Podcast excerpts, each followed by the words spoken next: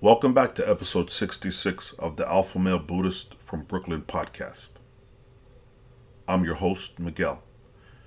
Today in the podcast, we're going to listen to a speech by a gentleman by the name of Dr. Duke Pesto, and he's going to speak about Common Core and how what's happening with this Common Core education, which is dictated by the federal government, kind of like the Affordable Care Act. You know, we all know what that did to the cost and the quality of care that we get now, how it's ruining lives. But this Common Core, what it's doing, it's dumbing down our youth, our children, and it's been taking place over the past, let's say, 30 years, 20 years, and it's just getting worse and worse. The federal government is dictating what children are being taught, the method they're being taught in, and basically all they're being taught is how to take tests, common tests. And it really is against critical thinking, so the children can't do critical thinking, and it's horrendous. The children today they don't have a chance, you know, between the vaccines and the chemtrails and this Common Core and this thing coming up now that's universal income, universal basic income.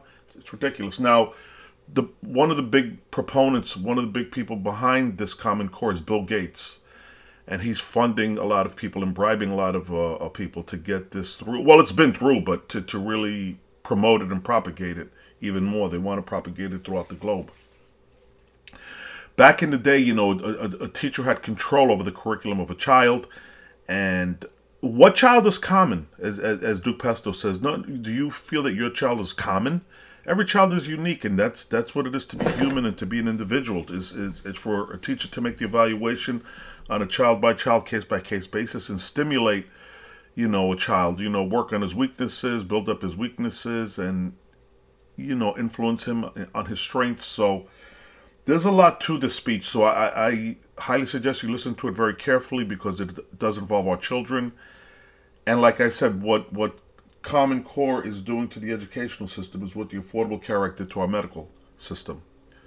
And it's the government just making profit. When they take these tests, you know, there's a company that companies get paid on these tests, on this testing and the processing of the testing and the grading of the testing. So basically, you know, our children their educational system is being commoditized and traded on Wall Street. It's ridiculous, man. So we're going to get into this. Dr. Duke Pesto, like I said, I highly recommend you give it a very good listen and share it with your friends. It's gotten to the point where this Common Core teaching in mathematics, I saw it written somewhere, multiple places, that 2 plus 2 might equal 5, depending on how you got your answer. Which means that they've completely stripped reality and truth out of the education system and just replaced it with propaganda, brainwashing, and toxic thinking and profit and Wall Street and just commoditizing our children. So at some point, you know, you have to really look into this. And there's a lot of people, they homeschool their children, and this is the reason why, to avoid the vaccines and to avoid this toxic educational system. So I've spoken enough. Let's get into this. I was the Pledge of Allegiance reminded me a couple days ago. I was teaching at the University of Wisconsin, and the Constitution came up. About 30 English majors who had been well trained in anti-Americanism, let's just say. And so, when the Constitution came up in my classroom, I mockingly, very sarcastically, took a knee. Said, "Am I allowed to talk about this?" And I was so heartened. All 32 of them said, "Stand up, stand up." So in Wisconsin, the Wisconsin university system, which is remarkably progressive, these kids got the sarcasm and they said, "Don't you kneel for that," right? I was mocking it, of course, mocking the kneeling. But they made me stand up in the classroom, which I thought was fantastic. It was what I was hoping for. But it was a really good moment. It reminded me that even amongst our university campuses, even amongst our younger generations, that there are a lot of people who want to see things the right way, who want to understand what made the nation so remarkable in many respects. So I was encouraged by that. What I'm not so encouraged about is the current state of government schools. I call them government schools, not public schools, because as I'll show you today, we have reached the point where they are no longer public schools. They don't belong to you and me. you and me, the moms and dads who are the primary stakeholders of American public education, who pay the property taxes that keep these schools running, we have almost no say now in what goes on. And so what I'd like to do is start by making this observation. We have to stop fighting Common Core. That sounds odd, because that's what we're here for. But Common Core now has become such a part of our schools that it is part of this, I call it part of the specular DNA of what goes on in the classrooms. States all across the country, including Utah, figured out that you didn't like Common Core. So what they did is they rebranded it, right? You have Utah standards, right? But that's 99% Common Core. They just, the state agencies, it's happened in Wisconsin, where I've got a Republican governor, a Republican Senate, Republican Assembly, Republican Supreme Court, and arguably one of the more conservative governors in Scott Walker, and they did the same thing. So nobody talks about Common Core anymore. The schools don't, the superintendents don't. What they talk about is we have our own standards. But as you know, right, we have the right as states to choose our curriculum and our standards. But now, thanks to the Common Core machinations, you have to get that approved by the Secretary of Education. In other words, you can pick your own standards, Utah, as long as the feds say it's okay. And that's not local control. So what I want to do today is to tell you what you should be fighting and how to go about it. If indeed Common Core is not just English and math anymore, it's morphed into a way of teaching. And in one word, I'll tell you what I think it is. This is what I see happening in our government schools. I call it social justice education. I mentioned about the protests, the kneeling, this and that. You think about what's happening in our schools now. 30, 40 years ago, when I went to school in the 1970s, so as a little boy in the 1970s, I remember as early as third grade, I was learning how to read, to write. I was learning basic science. But I was also, I can see it now, being pushed politically. The primary purpose of the classroom remained 30, 40 years ago, remained education. But there was this politics. I'll give you one quick example. I remember in third grade, I was about 8 years old, having nightmares for an entire semester because we were being told as 8-year-olds that the Ice Age was coming, 1977. The Ice Age is coming. And at 8 years old, I had no idea to process that. Man-made, we were told men were destroying the planet.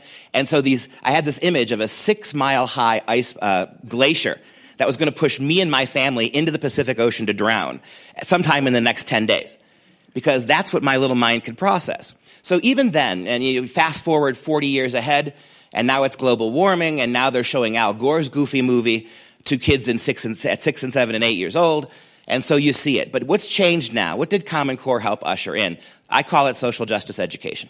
What used to be subtle undercurrents of politics is now the primary purpose of the classroom.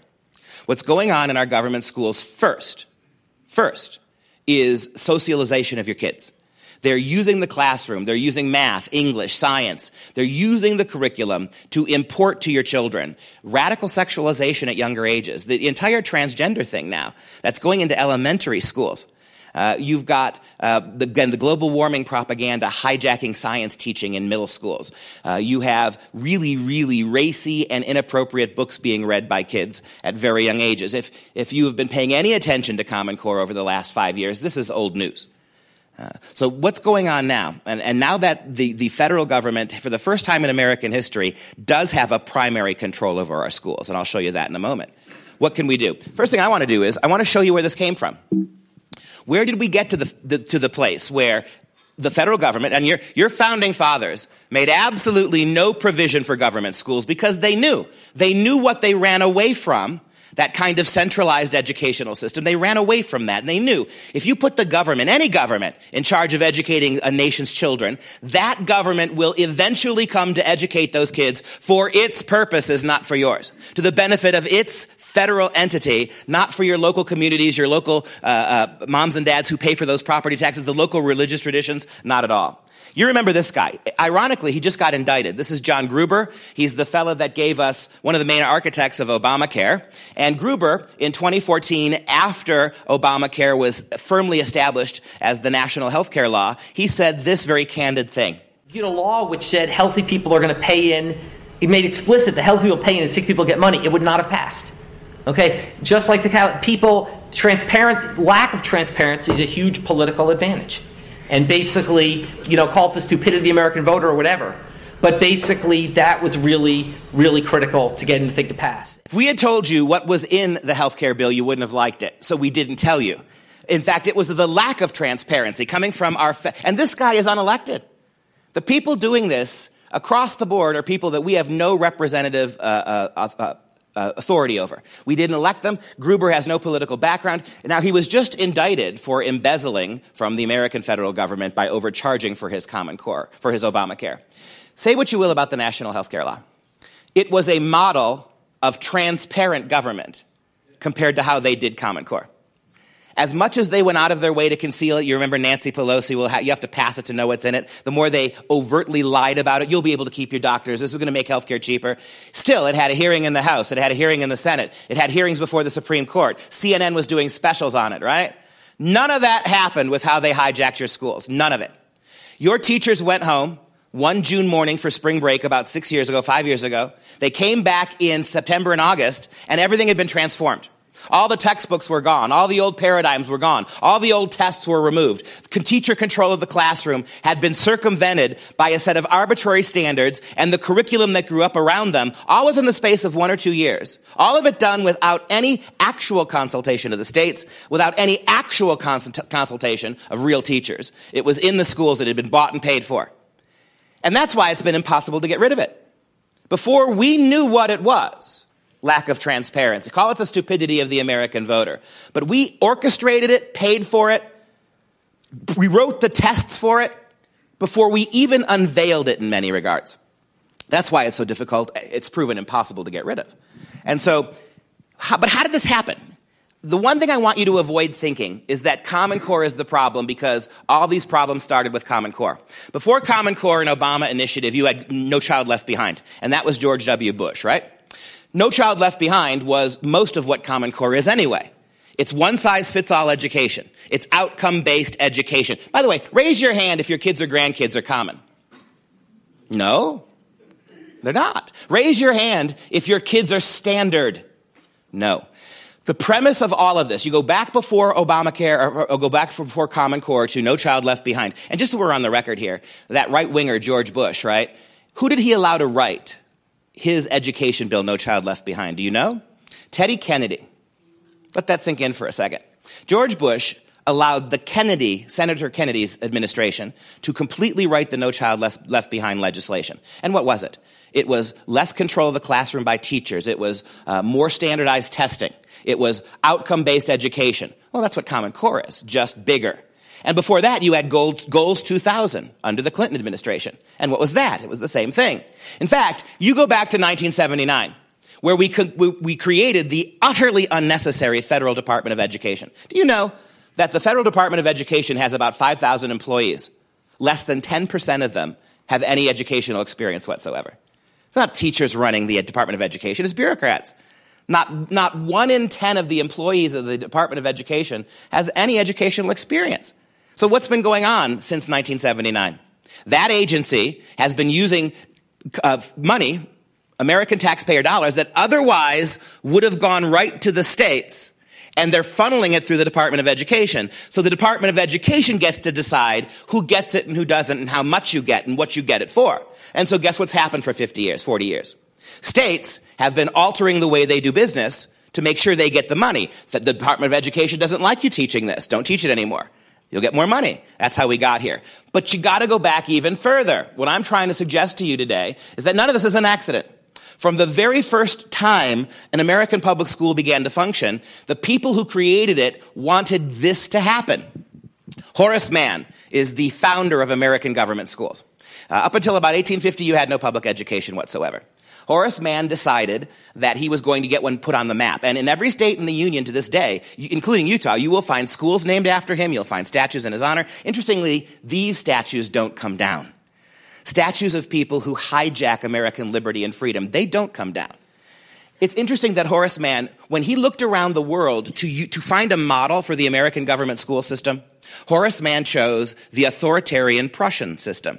Prussia was a region in northwest Germany, Otto von Bismarck, very, very militaristic. In fact, precursors in some respects of the Nazi regime. They took kids from their parents at very young ages. They put them in public boarding houses. They provided health care, dental treatment. They provided all three meals every day, all year round. They educated those kids to become exclusively warriors for the state. In fact, as early as 1850, when this began, here's what Horace Mann said about the purpose of his own government school system.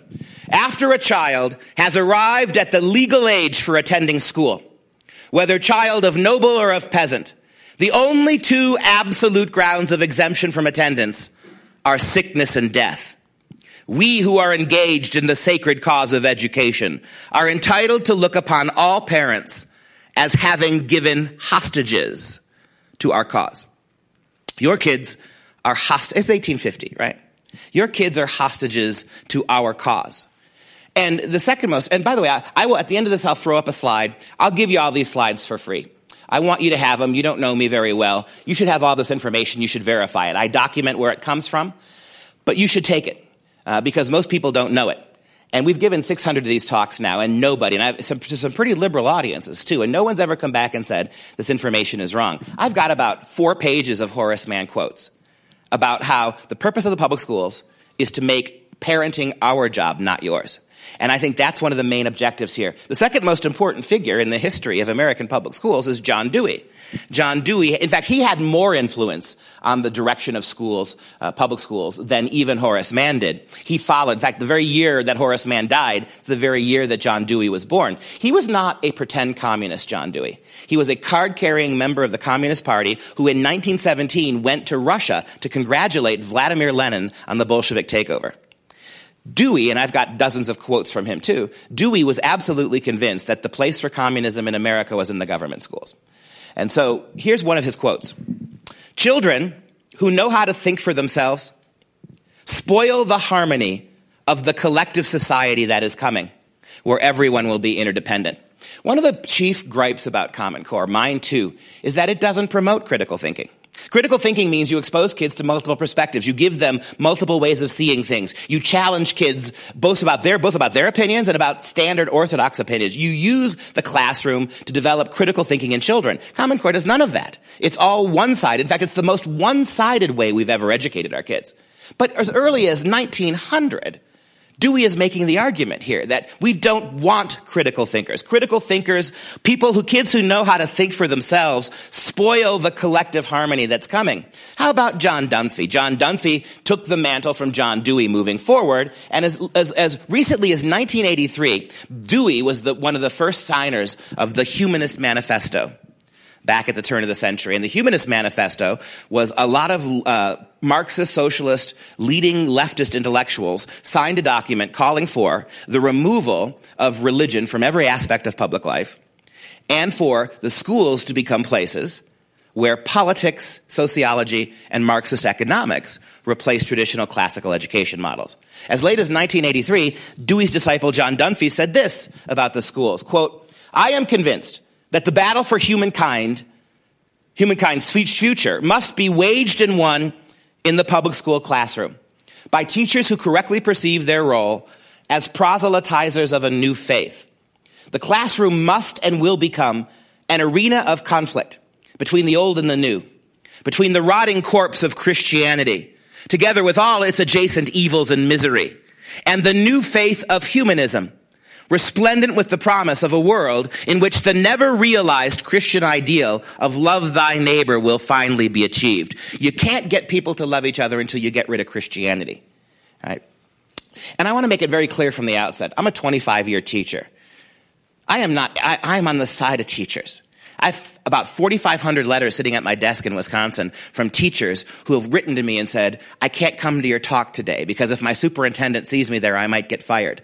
But off the record, right, please keep doing what you're doing. One of the really criminal aspects of what we've done now, as we've continually federalized the schools, is take responsibility away from teachers. Look, up until about 1960s, the schools were controlled by the teachers primarily. A teacher set the standard. She gave exams. She knew the 30 kids sitting in front of her. And she knew what they needed and knew where they started from. The exams, the assignments she made for the kids were the things that were tested. Why did America become a superpower on the backs of men and women who learned in one-room schoolhouses? It's because the standard was held by the people teaching the children. Then in the late 60s and 70s, the standards got bumped up to the districts. And then in the 80s and 90s, it got bumped up to the states. And now, with Goals 2000, No Child Left Behind, and Common Core, it's all being run by the feds. Look, I'll walk back to Wisconsin this afternoon. If you can give me one example of an instance where the federal government took something away from the states and the local communities that they ever gave back when they couldn't do it right. You understand that the farther education gets from the classroom, the less and you have for education to work, and it's historically been true for 2,000 years, you need a disciplined student, you need a concerned parent, and you need an effective teacher. That's it. You've got those three things, you've got education. Do you understand now, with the rise of what I call Fed Ed, federal education, that you are as far away from that unless one day the UN were to take over educating your kids? And don't think that's such a pipe dream. Bill Gates, billionaire, who spent about $7 billion of his dollars putting Common Core in your kids' schools, he's already said this needs to be a global curriculum. We need one classroom for every student in the world every single day. That's part and parcel of this. That's what this is. And behind a lot of this, unsurprisingly, what do progressive Marxist socialists want? They want globalism, right? Everything you're hearing here so far is this idea that the worst thing we can allow in civilization is parents to be the primary educators, the primary caregivers of their children. That does not go the way of big government.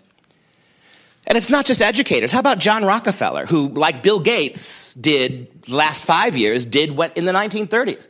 Spent billions in modern dollars, billions and billions of dollars to try to transform the way the public schools looked. Here's one. Here's what he said in the mid-1930s. Interesting. 1933, the very year Hitler took power in Nazi Germany. Because what did the Nazis do when they took power? They collectivized the schools this way. They banned homeschooling.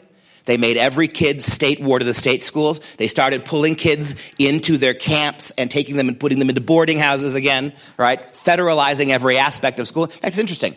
There's only one law, one on the books in today's Germany, only one, that was there in 1935. And that is the law that is a federal ban on homeschooling. It's the only one that survived. Here's what Rockefeller said during those 1930s. In America, in our dreams, people will yield themselves with perfect docility to our molding hands.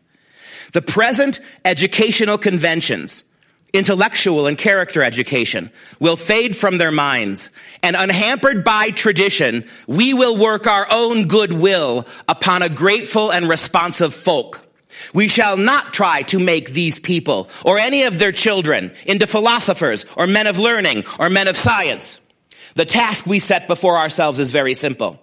We will organize children and teach them to do in a perfect way the things that their fathers and mothers are doing in an imperfect way. We will not teach these children to become self-sustaining, critical thinkers. We will not teach them to become entrepreneurs who can look after themselves and their families. Because if you turn out those kind of kids from our schools, they will not need bigger government. Bill Ayers, unrepentant terrorist bomber of the Pentagon, Weather Underground, 1960s, after he was shamed, but interestingly, never imprisoned, the one career he seemed to be able to find was professor of elementary education.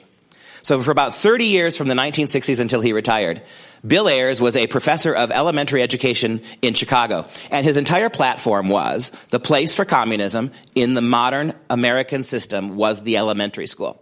He taught over 4,000 future teachers during his career, and he taught them that way, that what you must do is use the classroom like this. And how about the NEA? How about the National Education Association? How about the largest, most political union we have in this country? As early as 1947, when American GIs had just come home from war, making, theoretically, the world safe for democracy, right?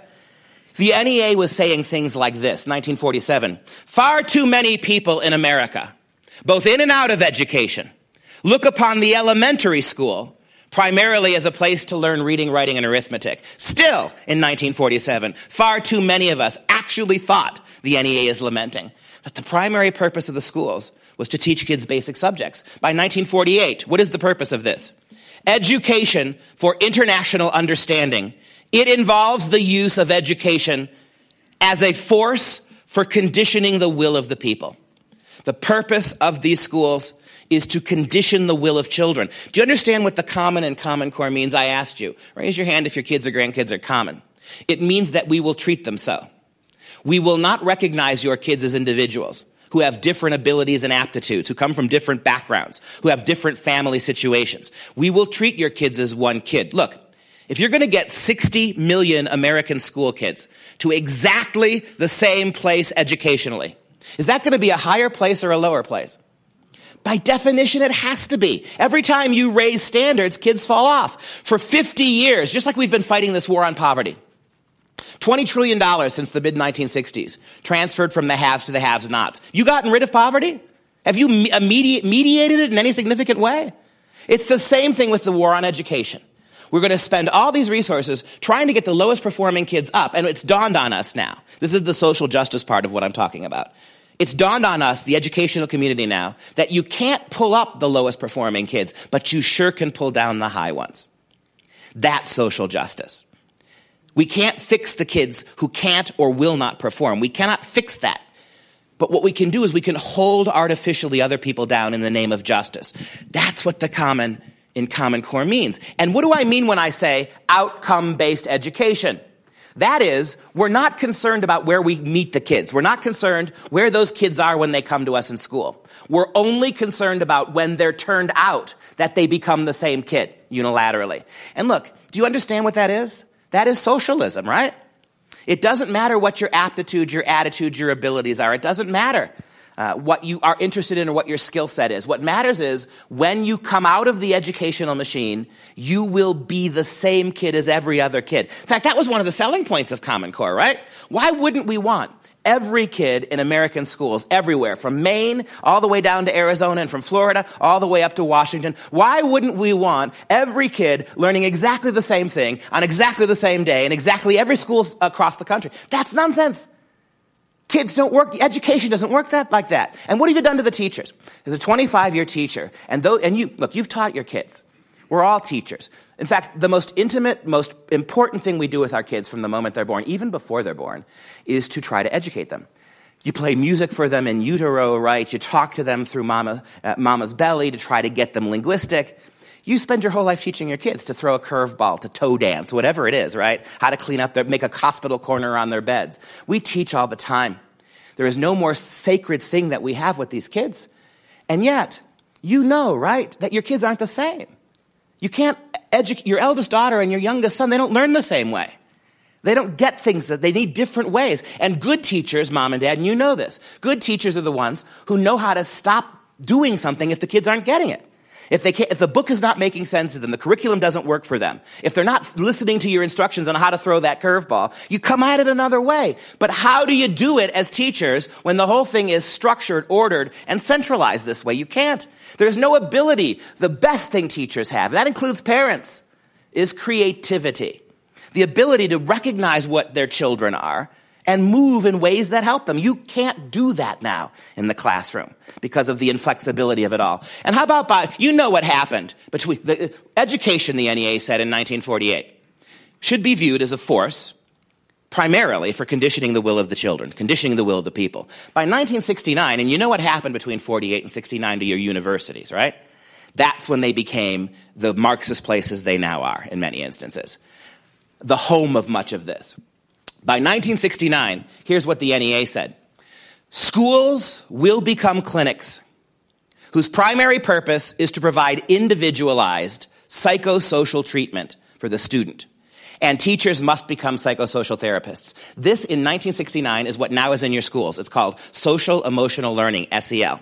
This is a huge component. It's not technically Common Core, but it's one of the things we were all warning you, and you got some great activists here today who've been fighting across the state for 4 or 5 years. We've been telling people this, that Common Core, whatever else it was low standards, it was collectivized outcome-based education. And by the way, that's true now. Look at even their own tests.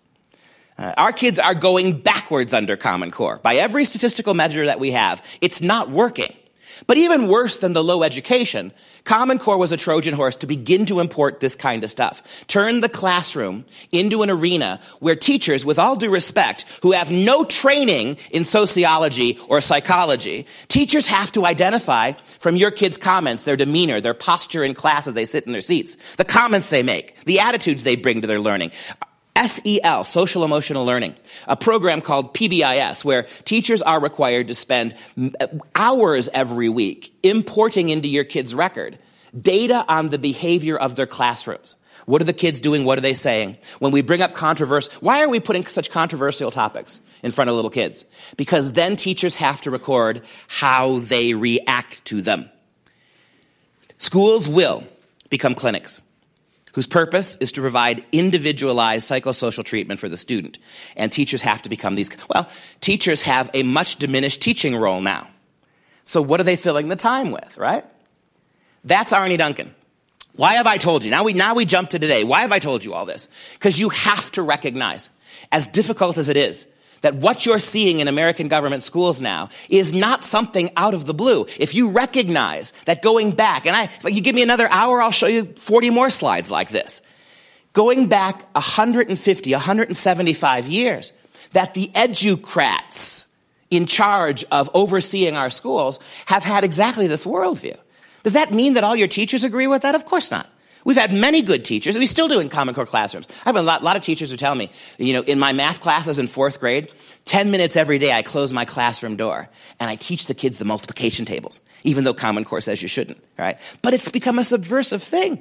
Things that teachers are terrified to teach kids methods that aren't Common Core because it'll cost them. The only way we're testing it. Now, up to today, let me show you what I just showed you. Let me show you in the last 10 years, your school officials talking about it. That's Arne Duncan. He's the Secretary of Education under Barack Obama. And as early as March 2009, Obama was inaugurated January 2000, right? Within a few months, less than a year, what happened? Arne Duncan is going to talk to you about, on the Charlie Rose show, the way he sees American schools have to go. I think our schools should be open 12, 13, 14 hours a day. So it's not just lengthening. So 8 to 8 or something like that? At home, we attached healthcare clinics to about 2 dozen of our schools. Where schools truly become the centers of the community, great things happen. And this is a chance to really create what I think the 21st century school has to look like. This needs to be the norm, not the exception. Time matters tremendously, and all of our families need our doors open longer. Is this a big-ticket item in terms of financial resources? Finances is a piece of this, and we, again, have significant financial resources, unprecedented financial resources coming to the table. But let me be clear, this is thinking differently and being creative. We need our schools open 12, 13, 14 hours a day, 7 days a week. We need them open. When our schools, we're building healthcare clinics onto our new school construction. When schools become the centers of the community, let that sink in. Not the local police departments or the city hall, not the family home is not the center of the community. We want these schools to become the centers of the community, right? We want them open all the time. We're building health, and already, you know, schools all across the Green Bay, Wisconsin, Memphis, Tennessee, federal grants going to schools in all those districts and lots more to feed kids breakfast, lunch, and dinner all year, and not just during the school year. Memphis, Green Bay won federal grants, your money, taxpayer money, to feed kids breakfast, lunch, and dinner all summer long when the school's out. And the argument is that if we feed your kids 3 meals a day, 9 months of the year, when we turn them over to you in the summer, you won't feed them. Or you won't feed them right. And it's even worse than that. Both of these school districts, places in Arkansas have won. California's won these grants too. The argument is, and this is what I mean by social justice, it's not fair to only feed the low-income kids. If you're only feeding the kids who need it, you're stigmatizing them. If you're only feeding kids who can't feed themselves theoretically, then you're making those kids feel bad by singling them out. So in all these school districts I just mentioned, they have kids whose families make $1 million are getting free breakfast, lunch, and dinner all year round in Green Bay, Wisconsin. Why? Because it will make the other kids feel bad. Do you see what's happening here? What is he talking about? Do you really want healthcare clinics on your new school construction? He's exactly right. That was in 2009. It's the norm now for new schools. One reason why, take the Obama healthcare law. Whether you know it or not, under the healthcare law, schools are enabled to give your daughters birth control, including the morning after abortion pill, at ages 12, 13, and 14, without consulting you. They don't have to consult you now, legally don't have to consult you. So what happens? You have a school administrator, a 14-year-old, 15-year-old girl may require something, something's happened. It's awfully unseemly for a school administrator to drive your daughter someplace to get her something. If you've got these, your 13-year-old daughters show up to school with a couple of Midol or aspirin, they can be suspended for that. But the schools are now building clinics onto the new school construction. Why? Go back to 1969, right? The schools have to become clinics. What's going on here? And by the time he left office, Arne Duncan, in 2015, within 6 months he had left. He served about 7 years under Obama's leadership. On his way out, here's what Arne Duncan said the next step has to be. The one idea I threw out that I wanted to sort of road test it with the kids and see what they thought, is the idea of public boarding schools. And that's a little bit of a different idea or a controversial idea, but the question is, do we have some children where there's not a mom, there's not a dad, there's not a grandma, there's just nobody home? And there's certain kids we should have 24/7. Public boarding schools. Go back to Horace Mann. Even he knows it's a controversial idea, but did you hear what he just said? First of all, do we in this country, do we actually have an epidemic of 8-year-olds living alone in brownstones? But let's pretend for the sake of the liberal imagination, extensive as it is, let's pretend it's true. Do you not have county agencies? Do you not have state agencies? Do you not have religious agencies in almost every community that are set up to handle those things? Why in the world do you need a federal boarding school? Are there some of your kids that we need all the time? And do you really think, let's just say for the sake of argument, and if Hillary Clinton had won the election, you'd be a lot closer to this now. Do you really think that once we get this system of public boarding schools in place, that they're only going to take kids left on their own? What happens if you send your kids to an elementary, because this is rapidly happening already. What happens if your kid shows up in middle school with the idea that marriage is between a man and a woman? And the government school adamantly denies that, in fact, sees your opinion, the biblical opinion that they learned in the household, sees that as bullying. At what point do these public boarding schools, because every other country that's tried them has done it. Whether you're talking about the Nazis, you're talking about the Soviets, right? What's one of the primary purposes? What's at stake here? That's Bill Gates. He paid for it. See, again, the federal government was smart. The infrastructure of Common Core was not necessarily primarily federal funded, much of it, because that way you could really make no claims about it. But as far as Gates goes, again, $7 billion of his own money he used to fund laptops, to fund curriculum change, to help bring the new Common Core pedagogy, to fly in experts to school districts all across the country, to tell them why Common Core was so wonderful. You also were told, Utah, that Common Core was higher than the standards that you had. These are great standards. They're high. Well, listen to the guy who founded them, right? Who funded them. What did he say about that? It would be great if our education stuff worked, but that we won't know for probably a decade. Right. So in 2011, 2012, when the standards really first hit, he said, the guy who paid for it, we're not going to even know if it works for 10 years. Call us back in 2011. In fact, how long did it take us to realize No Child Left Behind was a failure? Exactly 10 years. 10 years after No Child Left Behind was inaugurated, right, we gave up on it. These things aren't designed to be proven to work. They're using your kids as guinea pigs. The guy who paid for it just told you, we're not even going to work for 10 years. And can I ask you, what are his educational credentials? What qualifies him to do this? This is the thing that's so shocking. He has no accountability to you and me. He's doing it. Can you imagine if it were the evil Koch brothers or some other right-wing billionaire who spent all that money to completely transform American schools?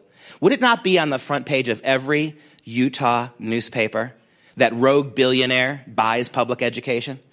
But because ultra-progressives do it, we don't hear a word about it. Where's the accountability? Where's the complaint about outside entities corrupting our schools? You don't hear that when it's people like him. It's even better than that. Did you know that in 2008-9, when the outgoing Republican President Bush and the incoming Democrat President Obama told us if we didn't cough up billions and billions of dollars in stimulus funds, taxpayer stimulus funds, cars, banks, everything was going to go out of business. Did you know, because it's going to be right here, did you know that about $6 billion of that money, about $6 billion of the stimulus went directly back to the Department of Education to begin to create the tests for Common Core. As early as 2009, again, a couple months after President Obama took over, a couple months, already Bill Gates is going to remind you that $350 million of the stimulus package has gone to the Department of Education to create the exams for Common Core. In other words, before the standards were written, they were writing the tests. Do you understand what that means? That these are not educational standards. What are they measuring here? Listen to Gates on this. We'll only know if this effort has succeeded when the curriculum and tests are aligned to these standards. Secretary Arne Duncan recently announced that $350 million of the stimulus package will be used to create just these kinds of tests, next-generation assessments aligned to the Common Core. When the tests are aligned to the common standards, the curriculum will line up as well. That's powerful, right? So did you know that right away that stimulus money was being fed right back to the Department of Education to create the exams? There was no Common Core standards in 2009. They didn't have them yet, but they were writing the tests with that money. And it wasn't Gates who was writing it, it was the federal government who was writing them. In other words, those standards, when they were finally backwritten, were backwritten to fill the tests that were already there. That's why it's a federal takeover. That's who controls. Whoever, you understand? He just said it. Whoever controls the tests controls the classroom. We won't know if our Common Core standards are going to work until the curriculum lines up with the tests. And when these tests are implemented, the curriculum will have to follow. And yet, you could walk into almost any Utah public school tomorrow, well, Monday, and ask them, and they'll tell you the standards were state-led. The standards are higher than what we have. They're just a set of standards. Our teachers are free to teach whatever they want. You just heard what he said. It gets even better. That's David Coleman. In a way, it's probably good you didn't eat breakfast yet. That's David Coleman. He is the architect of Common Core. He is the man most responsible for organizing a group of about 5 primary people who wrote the standards. And he has no educational experience. No degree in education. He's never taught a classroom. He's never been an educator. Why was he put in this job in 2008 and 9? Because he helped Obama on the social media side. He contributed to the Obama campaign's revolutionary use of social media to help get younger people to vote for him. That's his only credential. And listen as David Coleman is introduced to a group of teachers who he is now the boss of. He has been involved in virtually every step of setting the national standards, and he doesn't have a single credential for it. He's never taught in an elementary school.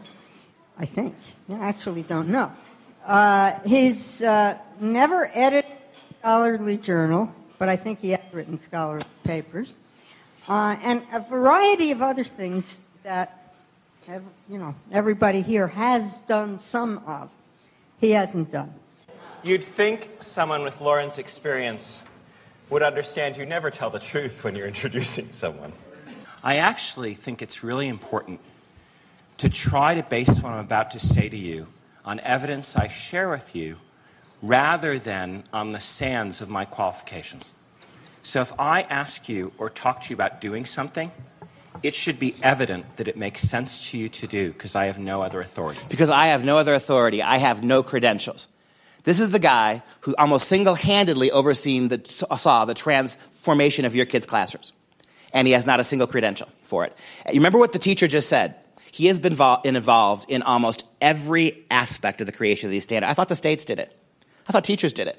They didn't. It gets even better. Remember John Gruber, who was indicted for embezzlement, right? Well, he's too. He's raked in about $4 million from the federal government for overseeing Common Core. Again, let this sink in too. He has never been elected to public office. You, the taxpayer, who fund these schools. That's why they're not public schools anymore. You have no control over him. What can you do? What can you do how can you have any input on what he does? When entire groups of teachers blindly follow him, even though he's not an elected official, even though he has no education experience. Listen to this, talking about his own organization, Student Achievement Partners. So with that in mind, I'm about to jump in, but I'm just going to say one word about my own organization, which is Student Achievement Partners. Student Achievement Partners, all you need to know about us are a couple things. One is we're composed of that collection of unqualified people who were involved in developing the common standards. We are composed of that collection of unqualified people who wrote the standards. That's pretty amazing. What blows me away about this, I should be home with my wife and dogs, honestly, because the people who did this to you, they told you. It's not a secret. Everything you're hearing today is from the mouths of the people who've done that. And this information's been available for 6 years. But you didn't get to hear it. The American people don't get to hear it. This is what I call banana republic stuff. Unelected, unaccountable people with no qualifications being given authority to completely transform this country from the outside in. That is remarkable. And it gets better. Again, as a 25-year teacher, the lie that bothers me the most is the lie that they're just, oh, come on, you conservatives. You're all about standards, hypocrites. Why wouldn't you want higher, well, they're not higher standards. Bill Gates just told you that. But worse than that, they're just a set of standards, Pesto. Teachers can reach them 1,000 different ways. Why are they threatening? Can they? Listen to what David Coleman said about that. Which is teachers will teach towards the test. There is no force strong enough on this earth to prevent that. There's no amount of hand-waving. There's no amount of saying, they teach to the standards, not the test. We don't do that here, whatever. That's pretty shocking. There is no force strong enough on this earth to stop your public school teachers to teaching to my tests. None. None. And you could take this video, and you could walk into the superintendent's office tomorrow, and you could show it to him, and he'll still look you in the eye and say, our teachers are free to teach how they want. But they're not. Because these standardized, and you understand this, right? You're going to give one test to 60 million American school kids. That test, psychometrically, can't tell a teacher in a classroom anything. When you're dealing with data, aggregate data, on a level that big, it has no practical purpose for a teacher and the kids that she teaches. Furthermore, did you know teachers don't write those tests? Did you also know teachers don't get to see the tests? Did you know that? What? The entire education system has been hijacked at the federal level by these exams that were written before the standards. Your kids, your teachers are on the gun, under the gun, to get the kids to perform on those tests. And if they don't, changes happen.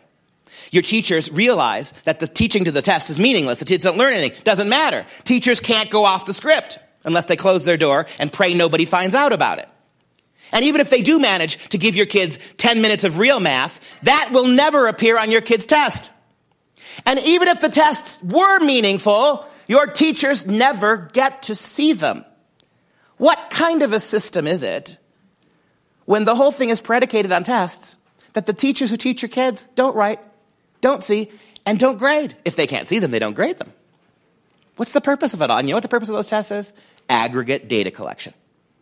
Do you know how much data they're raking in on your kids? You've got a facility here in Utah, right, that they built to house a lot of that data. That's the purpose of this. APUSH, you'll love this. Not only is David Coleman, was he the unqualified overlord of your Common Core, as soon as the Common Core was set in stone, like Jonathan Gruber, he left the Common Core people. And guess what he's doing now? He is the CEO and president of the college boards, responsible for the exams your kids have to take to get into college now. Now he, with no educational experience, is changing and has a hand in changing the SATs and the ACTs to conform to his Common Core standards. Did you know that? Oh, it's even better than that. Not only is he in charge of making sure that 10, 20 years down the road, your kids will have to study Common Core to take those tests, but also he is in charge of all the advanced placement courses your kids take in high school. The College Board is in charge of the and advanced placement's popular. What kid wouldn't want to do it? Juniors and seniors in high school. They can take a advanced placement history course, U.S. history course, for $100. They take the course, they take a test, and then they completely opt out of their college history exam, their college history requirement. In other words, your kid can take an advanced placement American history course his senior year in high school and not have to take any American history ever again in college. Rather than spending $4,500 for a college history class, $100 you get it out of the way. So in other words, these classes are wildly popular, which means that kids are taking them. But here's another thing. Who controls the tests? The College Board. Whose test do you have to pass to clap out of those classes in college? His tests now. And are you surprised to learn that David Coleman is now changing the way the tests look? 2 years ago, he started, not surprisingly, of all the subjects that AP covers, he started with American history. There is rising alarm over radical changes that have been made to the new Advanced Placement AP History program, a program heavily supported by federal and state funding. In other words, Utah, you're paying David Coleman to change your kids' history lessons. To summarize, the private College Board is rewriting its AP courses, starting with AP U.S. History, APUSH. The new APUSH framework departs radically from the traditional AP course and now reflects a progressive philosophy and leftist bias. Forget the Founding Fathers and the principles of the Declaration of Independence that proclaim the natural rights and freedoms of self-government, and concentrate instead on the racist cultural imperialism that supposedly built America. That's social justice, right? Why do you think people are kneeling now? Why do you think sixth grade soccer team kneeled yesterday? Why do you think ninth grade basketball players, girls basketball players, are kneeling in school now? Because this is how they're teaching your kids history. Do you Why are we tearing down statues? Not just of Confederates, but now Lincoln's being vandalized, Jefferson's being hooded. The University of Virginia, the university Jefferson founded, is now, the students have covered Jefferson's statue with a hood, right? Because, of course, he's an unrepentant racist. Where do you think that's coming from? The advanced placement history exams no longer are fact-based. When asked, over 300 primarily liberal progressive history professors at universities sent a letter to David Coleman begging him not to do this, to which he responded, "Facts aren't all that important in history anyway." That was David Coleman's response. Ignore this, his new AP framework now ignores all previous state history standards, all or most of which actually were pretty, even California's state history standards prior to David Coleman were actually pretty fair, pretty fact-based, not anymore. The Declaration of Independence is not covered in this AP history course. Adams, Madison, not mentioned. The only mention of Jefferson comes in the context of slavery, not mentioned, right? And here's what I just told you, to objections that students will learn in an accurate version of American history, the College Board, Coleman, responded that facts aren't all that important anyway. What is important are historical thinking skills, such as contextualization and crafting historical arguments. Kids before Coleman used to take a history test that asked, it was very much like the civics test. What is our this? What are our legislative branches? How do you break down the government? How many senators are there? That kind of stuff. Now, it's essays. Right, and from last year's test, write a 500-word essay on the institutional racism that founded America. I'll show you. Here. This is from the preferred textbook for AP history. It's called Out of Many. And I love the title of that. Out of Many. What did they leave off? One. That's typical of this, right? It's not out of many, one. It's not e pluribus unum. It's out of many. You can see in the title of the book where they're going. George Washington, it would probably not surprise you to learn, gets one paragraph in the entire textbook, the AP textbook. Here's what it says about George Washington. Although he dressed in plain American broadcloth at his inauguration and claimed to be content with a plain Republican title, Washington was counted among the nationalists. He was anything but a man of the people. By nature reserved and solemn, he chose to ride about town in a grand carriage drawn by 6 horses and escorted by uniformed liverymen.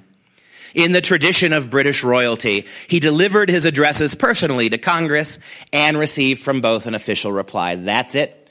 No Revolutionary War, no Thanksgiving Day prayer, no none of it. He was a nationalist. He was no better than King George. He was a royalist, right? He was not a man of the people. That's the idea your kids get of George Washington. By the way, that's it for George Washington. Bill Clinton's administration gets about 64 pages. And the Obama inauguration gets 24 pages. What they're doing, and it makes sense, right? A little bit further here. So that was 2 years ago. Last year, not surprised. Notice he doesn't start with chemistry, doesn't start with math, starts with history. Last year, it was the European History Advanced Placement course. The new Advanced Placement European History Framework has received a makeover that eliminates religion's influence on the development of Western civilization. You got that right. 2,000 years of Western civilization, the rise and fall of the Catholic Church, the rise and then the Protestant Reformation, and then the rise of Christianity, the influence of Christianity for 2,000 years is not mentioned once in the European history framework. How do you study history 1,000 years ago? How do you study history 500 years ago? How do you study the history of the Founding Fathers when Christianity is not mentioned? It eliminates religion's influence on the development of Western civilization. It completely ignores Winston Churchill. It whitewashes the evils of communism, and it lauds the welfare state, according to Professor David Randall with the National Association of Scholars. It's a group of professors. Quote, "The new curriculum omits the development of faith and freedom in European history and focuses on the development of the welfare state." According to Randall, the last sentence, quote, "This new framework warps and guts the history of Europe to make it serve today's progressive agenda. Virtually all mention of religion in the 19th century, too, is removed. And several key figures, such as Christopher Columbus, Winston Churchill, are not mentioned at all in the College Board's framework. David Coleman, the president of the College Board, was a major architect of the Common Core standards under the Obama administration. Quote, here's another examination. The College Board's new AP European history curriculum, quote, "defines civilization around secularism, the state, and all with a thin support of intellectual history. It uses words like capitalism rather than free markets to note how consumers and capitalists work against the environment. It gives the sense that the Industrial Revolution contributed more to poverty than to prosperity, and it whitewashes the repressive Marxist and Soviet histories of Eastern Europe." Right? That's what our kids... And you understand this? Why do the tests matter? Your kids want, for $100, to save $4,500. They want to get these college credits. Conservatives really... and Republicans are pushing these kids. Don't take these college courses from these radical lefties. Take it in high school, right? Good, yes, but now what? Because the tests have changed. Guess what has to happen? The teaching of history in the classroom has to change. You can't have kids fork up $100 and give up a year of their senior year studying this stuff, only to fail the tests. So you got it, right? These books now are replacing traditional history textbooks. Because if that's what the test says, history teachers have to change the way they teach history. That's David Coleman, one of the five or six people who wrote Common Core. That's Jason Zimba. He is the guy under David Coleman who wrote the math standard, primarily responsible for your kids' bad math standards. And in this short video clip, he is going to admit on camera that his math program is not going to prepare your kids for selective colleges, and it's not going to prepare your kids for STEM careers. STEM careers. Science, technology, engineering and math, you know, all the unimportant things. His math program, he's going to tell you, won't prepare them. What is the purpose, then, of creating a math curriculum that 60 million American school kids now are laboring under if its purpose is not to prepare you for college math or to prepare you for STEM careers? Listen to this. And he's being interviewed here, interestingly, by Sandy Stotsky. Sandy is one of the foremost educators in the country. She's retired now, retired professor. She was hired. She's been here, right? Yeah, you've had Sandy. Sandy's been to your state trying to warn your administrators about Common Core. She was hired by Common Core to evaluate the standards. She and a math professor who was hired, Jim Milgram of California, they both said, get rid of it. It's a disaster. The math is insufficient. The English standards are a nightmare. What did the Common Core people do who hired them? They just wrote them out of the document. They ignored what they said, and they validated their own standards. So Sandy has been traveling the country. She's been to your... Do you have Milgram here, too? Milgram testified. He testified before your... Milgram did a lot of the math. He's a retired... I think he's retired now. Stanford University math professor who did a lot of the math that got us to the moon in the late 60s. Big-time guy. He said the math standards were wholly and completely inadequate. But they validated them anyway. So here's Dr. Stotsky interviewing Jason Zimba about his own math curriculum. The definition of college readiness, I think it's a fair critique that it's a minimal definition of college readiness. For some. I think it's a fair critique, Dr. Stotsky. It is a minimal definition of college readiness. Listen to that again. The definition of college readiness, I think it's a fair critique that it's a minimal definition of college readiness. For some colleges. Well, for the colleges most kids go to, but not that most parents probably aspire, right? That it's not for STEM. It's not for international. That's true.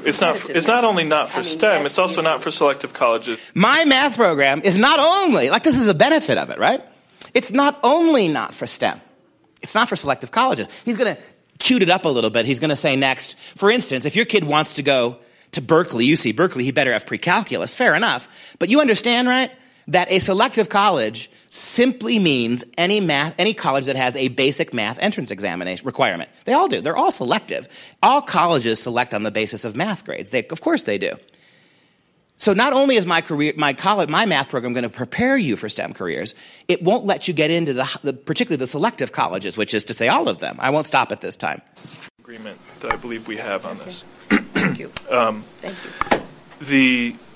The definition of college readiness, I think it's a fair critique that it's a minimal definition of college readiness. For some colleges. Well, for the colleges most kids go to, but not that most parents probably aspire, right? That it's not for STEM. It's not for international. That's true. It's not only not for STEM. It's also not for selective colleges that, for example, UC Berkeley, even whether you're going to be an engineer or not, you better have pre-calculus to get into UC Berkeley, right? But we have to think about engineering colleges and scientific. That's true. I think the third pathway goes a lot towards that. But your issue is really broader than that. Oh yes. So I just wanted to make sure that we got that out. I'm not just thinking of selective colleges. There's a much broader question here. That's right. It's both, I think, in the sense of being clear about what this college readiness does and doesn't get you, and that's the big subject. But not to call something college ready when it only applies to a certain kind of college and a certain lower level of mathematical expertise that won't buy you far on the international. And all he can do is shake his head yes. If you think I've edited, I'll send you this video so you can see that I just didn't selectively edit it. He beclowns himself much worse. At one point, he actually concedes in the interview that my math program might prepare talented kids for math at a two-year technical college. That's what this is geared at. But you heard him, right? What is the purpose of any math curriculum? He's even saying it himself. What this curriculum of mine will and won't get you? Why wouldn't you create a math program that is guaranteed to make sure that the most mathematically able kids move forward? This is a math curriculum designed for people like me. When I was in third grade, I had a second grade math ability. 40 years later, I still have a second grade math ability. This isn't going to help me. You pulling down the high-achieving kids was not going to make me better at math. But when I was in third grade, I also had a 12th grade reading level. Maybe that's why I entered the high finance world of English professor, right? Because I could read really well. I could get by in math, right? Enough. I married a woman who can do math. That's about the extent of it. But the point here is I was not good at it. I don't think that way. But I was good at something else. And I was allowed to read 12th grade books in third grade, right? But that's gone now because that's socially unjust. You know, we have lost more gifted and talented programs for kids in our high schools in the last 2 years than in the previous 50 years combined because there is no room for it. Did you know last year alone, over 150 school districts nationally removed calculus from the course offerings? You remember when you went to school, right? What percentage of kids in your high school were actually able to do calculus? 10%? 8%? Really low because calculus is hard. That's not an insult to me. The fact that your kids could get to calculus and I couldn't, that's not an insult to me, but to them it is. And so why are we pulling calculus off? Calculus was always only going to be taken by a small percentage of kids. So why are we removing it? Because it is socially unjust for some kids to reach calculus and others not. That's as simple as it goes, right? This is what I mean when I say you are laboring under social justice education, that the primary purpose of your kids' education is not excellence, is not achievement. It is some weird, perverse notion of equality. Holding me down to third grade readings, what would that have done if in third grade I had to read third grade books? What would it have done to that one thing that I could do? And by the way, if you're math talented in third, fifth, eighth, 11th grade, and you are being forced to do math in non-mathematical ways, what will that do to your love of math? You've certainly seen some of these Common Core math problems. And the thing that strikes me is it is math problems for people who don't like math. A lot of words, a lot of pictures, a lot of drawings, right? But not a lot of real numbers. Again, that's fine for me, right? Maybe you'll bump my math capacities up half a grade level by the time it's all said and done. But what will you do to those kids who are innately mathematical? It's not outrageous to point this out. We're teaching math to kids as if they were good readers, not good mathematicians.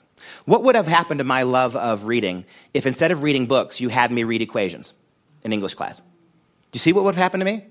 Now, would me reading equations in English class have helped the kids who are struggling to read? No. But would it have held me right down with the other kids my age? Absolutely. That's what this is all about. And again, from the mouth of the person who did it. And you know who agreed with me about the insanity of these tests? You know who agreed with me about the inappropriateness of these tests? That guy did before he became president. In 2007, 1 year before the election, there he is. And of course, how ironic, addressing the NEA, the National Education Association, about how utterly worthless these standardized tests were. Here's Obama. Don't tell us that the only way to teach a child is to spend too much of a year preparing him to fill out a few bubbles in a standardized test. We know that's not true. Don't tell me that that's the way to educate your kids. And yet 1 year later, that's the system he oversaw, where your kid's entire education now is dedicated to and dependent on those stupid bubbles on a great big national test. 1 year. And the same NEA, you see how they're cheering him? The NEA seems to get it, right? No more standardized tests. And if that's true, then you break up the federal monopoly. You drop everything back down to the states. And then you tell your state you'd ought to get out of education. And then you make it a family and a district issue where that's all controlled internally. Now, you know that's not going to happen. But if you take his advice here, it all starts with those tests. And then 1 year later, surprise, surprise, surprise, all that's thrown out the window, right? How bad are these standardized? They're not just bad. The test questions are badly written. The information they're asking, to the degree that we've been able to see them, they're nasty. And I'll show you that in a minute. But how bad are these ridiculous standardized tests when the imported, have you noticed on TV how many foreigners we've given talk show tos? English people, Australians, Canadians coming down, taking... This is the guy who replaced Jon Stewart. He's a British, John Oliver. Hollywood has seemed to figure out that if we bring in foreign people to tell us how stupid we are, maybe we'll change our ways. But this is John Oliver, who replaced Jon Stewart. Here he is, radical lefty, talking about just how meaningless and worthless these standards... How bad are they if the left even is beginning to see it? If standardised tests are bad for teachers and bad for kids, who exactly are they good for? Well, it turns out they're operated by companies like all these, and let's just focus on the largest one, Pearson. As of 2012, they had nearly 40% of the testing market, almost triple their nearest competitor. And if you've never heard of them, then congratulations.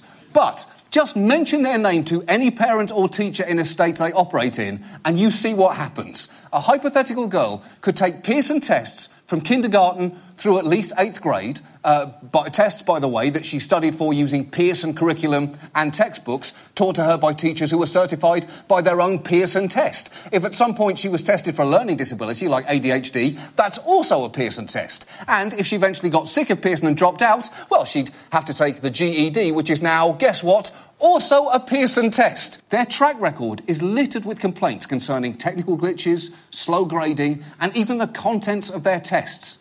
Take what happened in New York just a few years ago. Almost 30 different test questions have now been declared invalid because they're confusing or have outright errors. They'd already pulled 6 questions from an English exam related to a bizarre passage about a talking pineapple. Students had to answer questions about the story, which they say goes like this. A pineapple challenges a hare to a race. Other animals figure the fruit has a trick up its sleeve, but the hare wins and the animals eat the pineapple. It ends with the moral, pineapples don't have sleeves. I was really confused because I expected a lot more from them. That article about the pineapple and the hare was stupid and absurd. First of all, did you hear what the reporter said? According to the students, this is what the question said, because we can't see the tests. Mom and Dad, you send your kids to these government schools. You are not allowed to see the tests they take. Just if you listen to nothing else I tell you, that right there should convince you that this is a big, dangerous thing that you're doing, having them take those tests.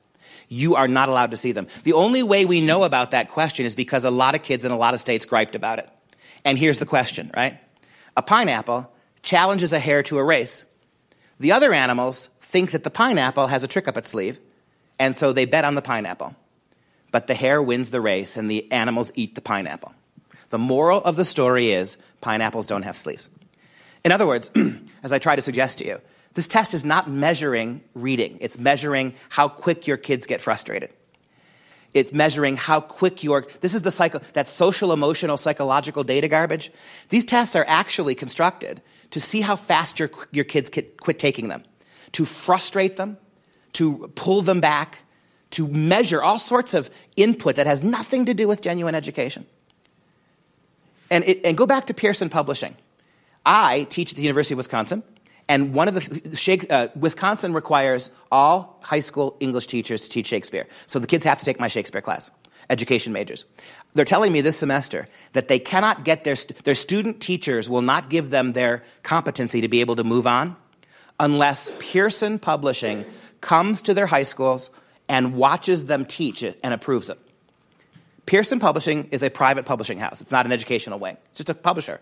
Now, my kids in Wisconsin can't get their teaching certification unless Pearson Publishing okays their student teaching, which means teachers, my student teachers, have to teach Shakespeare according to their plan, which is Common Core. Why are we letting a private company like Pearson into our schools to determine whether or not our kids are allowed to teach in the first place? And Pearson, they own 100% of the Canadian textbook market. They own almost 80% now of the American textbook market. And did you know this too? The federal government for the last couple years has been, 2 years ago, the last I looked at, 2 years ago, the federal government paid Pearson Publishing $350 million to create tests and materials. By the way, that's their job. They would have done it anyway. The feds paid Pearson $350 million to create all this stuff. Pearson then turned around and sold it to your schools in Utah and kept the money. Now that's the definition of crony capitalism, right? What does Pearson get?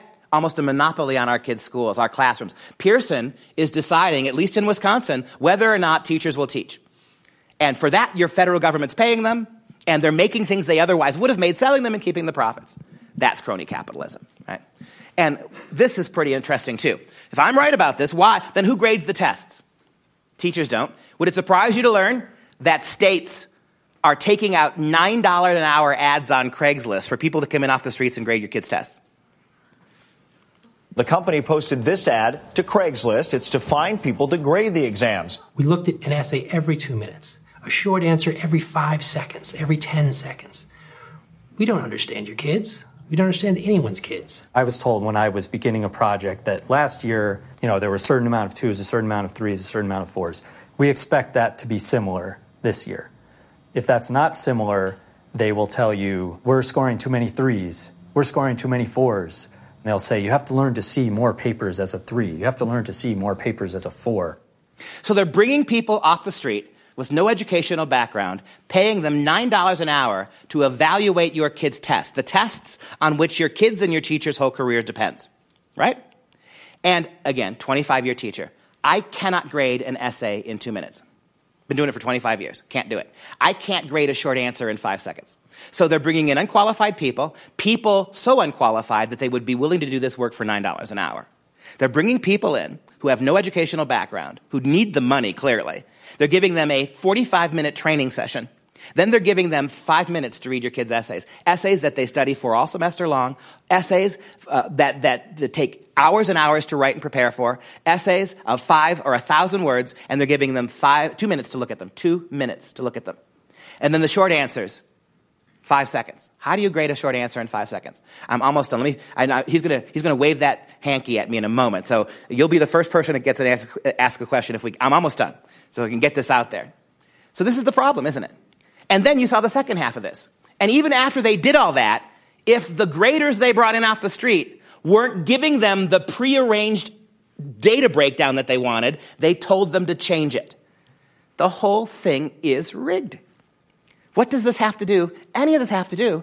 Well, go back to 1947, right? You send your kids to school to learn reading, writing, and arithmetic. They haven't believed that for a long, long time. And I hasten to remind you, This doesn't mean that your teachers are corrupt. What it means is that many of your teachers walked away, right? Many of the teachers in their late 50s and 60s who were close to retirement walked away from this. The other ones couldn't afford to.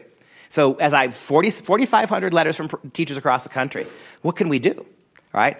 When you took Common Core at the state level, what do you call it here? The DPI, the Department of Instruction, whatever you call it here. They told all the superintendents, you get your schools in line with Common Core or you're going to have trouble with us. Superintendents, fearing for their jobs, went to all the principals in their districts and said, get your teachers on board or else.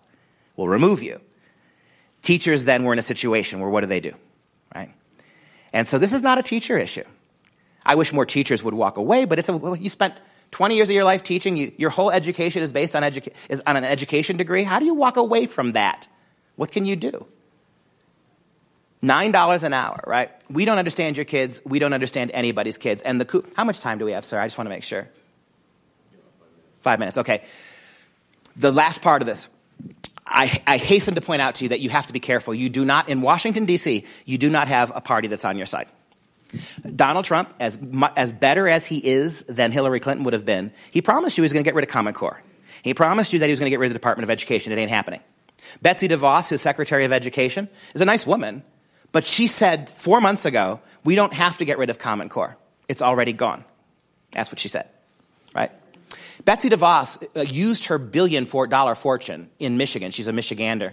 She used a lot of her money. It's one of the reasons why she's in the job she's in now.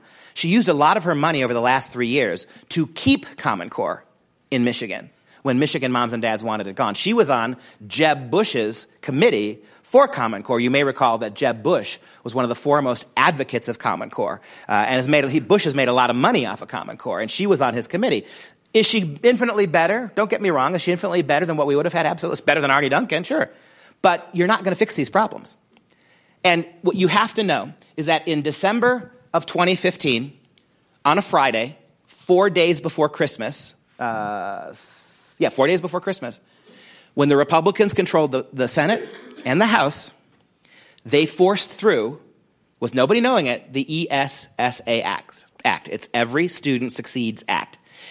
Paul Ryan, Wisconsin, he gave his Republican caucus 2 days to read a 1,000-page bill before it was voted on and forced it through. The Republicans in the Senate and the House almost unanimously ratified it. And you know what it does? The ESSA Act takes the worst, most illegal aspects of Common Core from the Obama administration and indemnifies them, gives them protection and cover. The other thing the ESSA Act does is for the first time in American history, it sets a legal, enshrined in law precedent that the federal government has a primary say in education. I've only got a couple of minutes left. Let me go to the actual quotes here. Arne Duncan, when the Republicans passed this, called it a miracle. In a just-released, this is the same day it passed, in a just-released interview with Politico, Arne Duncan expressed stunned surprise about how wonderful the ESSA Act turned out for progressive educrats. Quote, "I'm stunned at how much better the bill ended up than either the House or the Senate bill going into conference. I had a Democrat congressman say to me that it is a miracle. He's literally never seen anything like it. If you look at the substance of what's there in the bill, embedded in the law are the values that we have promoted and proposed forever. The core of our progressive agenda from day one, it's all in the bill. For the first time in our nation's history, it is the letter of the law." So why did I show you Horace Mann and John Dewey and John Dunphy and the NEA and Rockefeller? And why did I show you Because what these Democrats just recognized is that for the first time in American history, it is legal and appropriate and necessary for the federal government to lead in education, government schools, to set the agenda, to use its power to shape the states when it comes to this. And Republicans passed this through, right, on 4 days before Christmas. I don't know what happens to Republicans. When they get to Washington, D.C., something happens. Not all of them, but enough of them. So my final comment to you, and I've got 1 minute left, and if it's okay, I'll let this gentleman make one quick comment because he had his hand up, but I'll say this. You are, from a purely biblical perspective and from a common sense perspective, you, mom and dad, are the primary educators of your kids. It is inescapably true now that your kids are in danger in public schools. They just are. There's no, even if you have good school, you think your school is good, or my third grade teacher is wonderful, that's fine. And maybe they can do something to mediate some of this, but in the grand scheme of things, your kids are in a lot of trouble. You can take them to church every Sunday, twice a week. You can pray with them over dinner. You can do all sorts of things. Send them to Sunday school. But if you keep your kids in these schools for 8 hours a day for 15 years, you're going to lose them. Every single metric that we have shows it's true. 20, 30 years ago, your kids got a relatively sane education and then went to college to get politicized. All Common Core is the recognition that if it works so well at the high school level, at the college level, what if we pull the education down? All right? So think about that. I'm done. Make quick comments, sir. Just throw it out there. I was just going to ask, when in the world did they stop the teacher from grading tests? That's part of Common Core. That's new under Common Core. That's one new thing that's come under Common Core. I don't mind if they don't grade the tests, the teachers. Not writing is a problem. Thank you very much for being here today.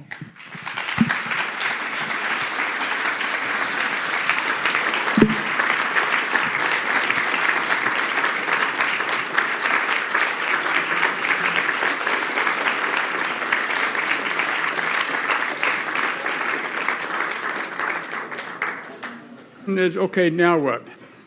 Well, there's great information. It's like saying, my house is on fire, now what? Right?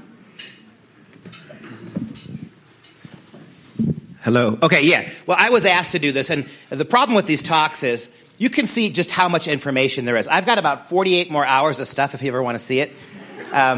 So I can't do everything, and so I've decided when I have a limited amount of time, what I want to do is wake people up to the broader issues.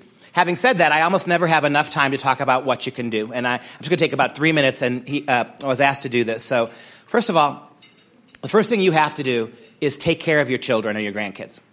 Your job has got to be to make sure your child, your grandchildren, are getting the best possible education. That's the first thing. Whatever else, if you do that, it will be reckoned unto you, as the Lord says, right? Just do it. Beyond that, we all have our different abilities. Some of us can speak, some can write letters. You can all make phone calls to congressmen. You can be wary of politicians. You can share with your friends, most of whom will have no idea what's going on in the public schools. That's my frustration. 6 years into this, over 600 talks, what frustrates me is 95% of moms and dads haven't the vaguest idea that any of this is happening. None. So, I mentioned up on the stage there that both from a biblical perspective, both from a logical common sense perspective, we have to look after our kids. We have to give them. We were just having a conversation about this with some homeschool moms and dads. I have never in my life ever met a homeschool mom or dad or a mom or dad who has struggled and sacrificed to put their kids in safe, private, religious schools. I have never had a mom and dad ever regret doing that in all my years. I have heard from tens of thousands, literally, of moms and dads who regret not doing it. So if we're working hard, we got mom and dad in the house working, we've got everybody's busting their humps to make money to take care of those kids. In almost most instances, I see moms and dads, and the kids have Nike tennis shoes, and they're in all sorts of extracurricular activities, and they've got iPads, and they've got their laptops, and we're sacrificing a whole lot to give our kids stuff that they won't remember 40 years from now. What they will always remember is the education you gave them that allows them to look after their families. We're sacrificing on the front end for things that are transient, the worldly things that they're not necessary. What is necessary is your kids' education, and I'll say this by way of closing. There are no safe spaces in the public schools. You may have better and worse teachers. One grade may not be as bad as third grade might have been okay, but fourth grade's going to be worse. You also got to recognize that in 10 years, it's going to look a lot worse. 10 years ago, seriously, did you honestly believe we would have, as a nation, accepted homosexual marriage? Did you think 10 years ago that transgender bathrooms would be in your government schools? Try 8 years. It's only been about 6 years. How fast this can go downhill. And so the thing to do, I think, is to be prayerful about this, but give your kids an education. And if you absolutely, absolutely, absolutely think you have to leave your kids in the public schools, then please spend an hour every night with them and simply say, show me. Show me what you did in math class today. And when he shows you, your children show you some goofy way of doing it, okay, I understand that your teacher wants you to do it that way, but here's another way. when you ask them what they learned in history class today. If what they learned is that George Washington was a nationalist, right, then you can explain to them the other side of the issue. So even if you think, I do not believe it's true, but even if you think you have no choice but to keep your kids in the public schools, then be active that way, right? Sit down and talk to them about what they're learning, how they're learning, what their worldview is. The nice thing about the internet is you can call up information on George Washington that's fantastic free of charge. You don't have to buy a lot of fancy curriculum. You don't have to go out and get textbooks. You don't have to get training for pedagogy. Just use your common sense. But if we're not willing to do at the minimum that, in the final analysis, we cannot complain. We have allowed our kids to go to these schools for a long time. And as the schools from year to year, decade to decade, take more control of our kids socially, psychologically, sexually, as more of this happens, it's like the frog in the blender, right? We've gotten more and more used to it. We're at the point now where there is no doubt what they're doing. And if it's on us, they're not doing it to us anymore. We're allowing it to happen. So my thought would be, and you know, talking to groups like this is always my favorite, when I talk to religious groups, because as you know, as religious people, and I've had the privilege, it really has been a privilege, to teach LDS kids everywhere I've been. I've got some in Wisconsin. I know you know the very the uncharitable way oftentimes non-LDS denominations talk. But I got to tell you, the kids that I've had that have been LDS in all my different schools, whether in Oklahoma or Indianapolis or Wisconsin, they have been really good, solid Christian kids. Then you know this, right? That as Christians, the problem is mostly spiritual. And there's no way in the world a government entity as big as the public schools are going to have anything but spiritual gloom to give you. So keep it in mind, and that would be my advice to you. Thank you.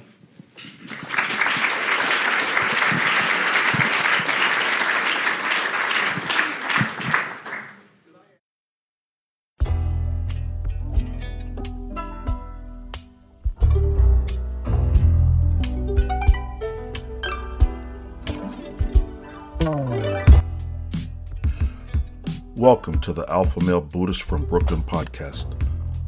I'm your host, Miguel. I like to cover topics from ancient history, great leaders and generals from the past, and I also like to talk about self-realization, truth, critical thinking, and strategic spirituality. Outside the box, nonconformist. I'm here to shatter the myths of the mainstream media and the beta sheeple narrative. Welcome to the Alpha Male Buddhist from Brooklyn podcast. My email address is alphamalebuddhist@gmail.com. My website is alphamalebuddhist.podbean.com.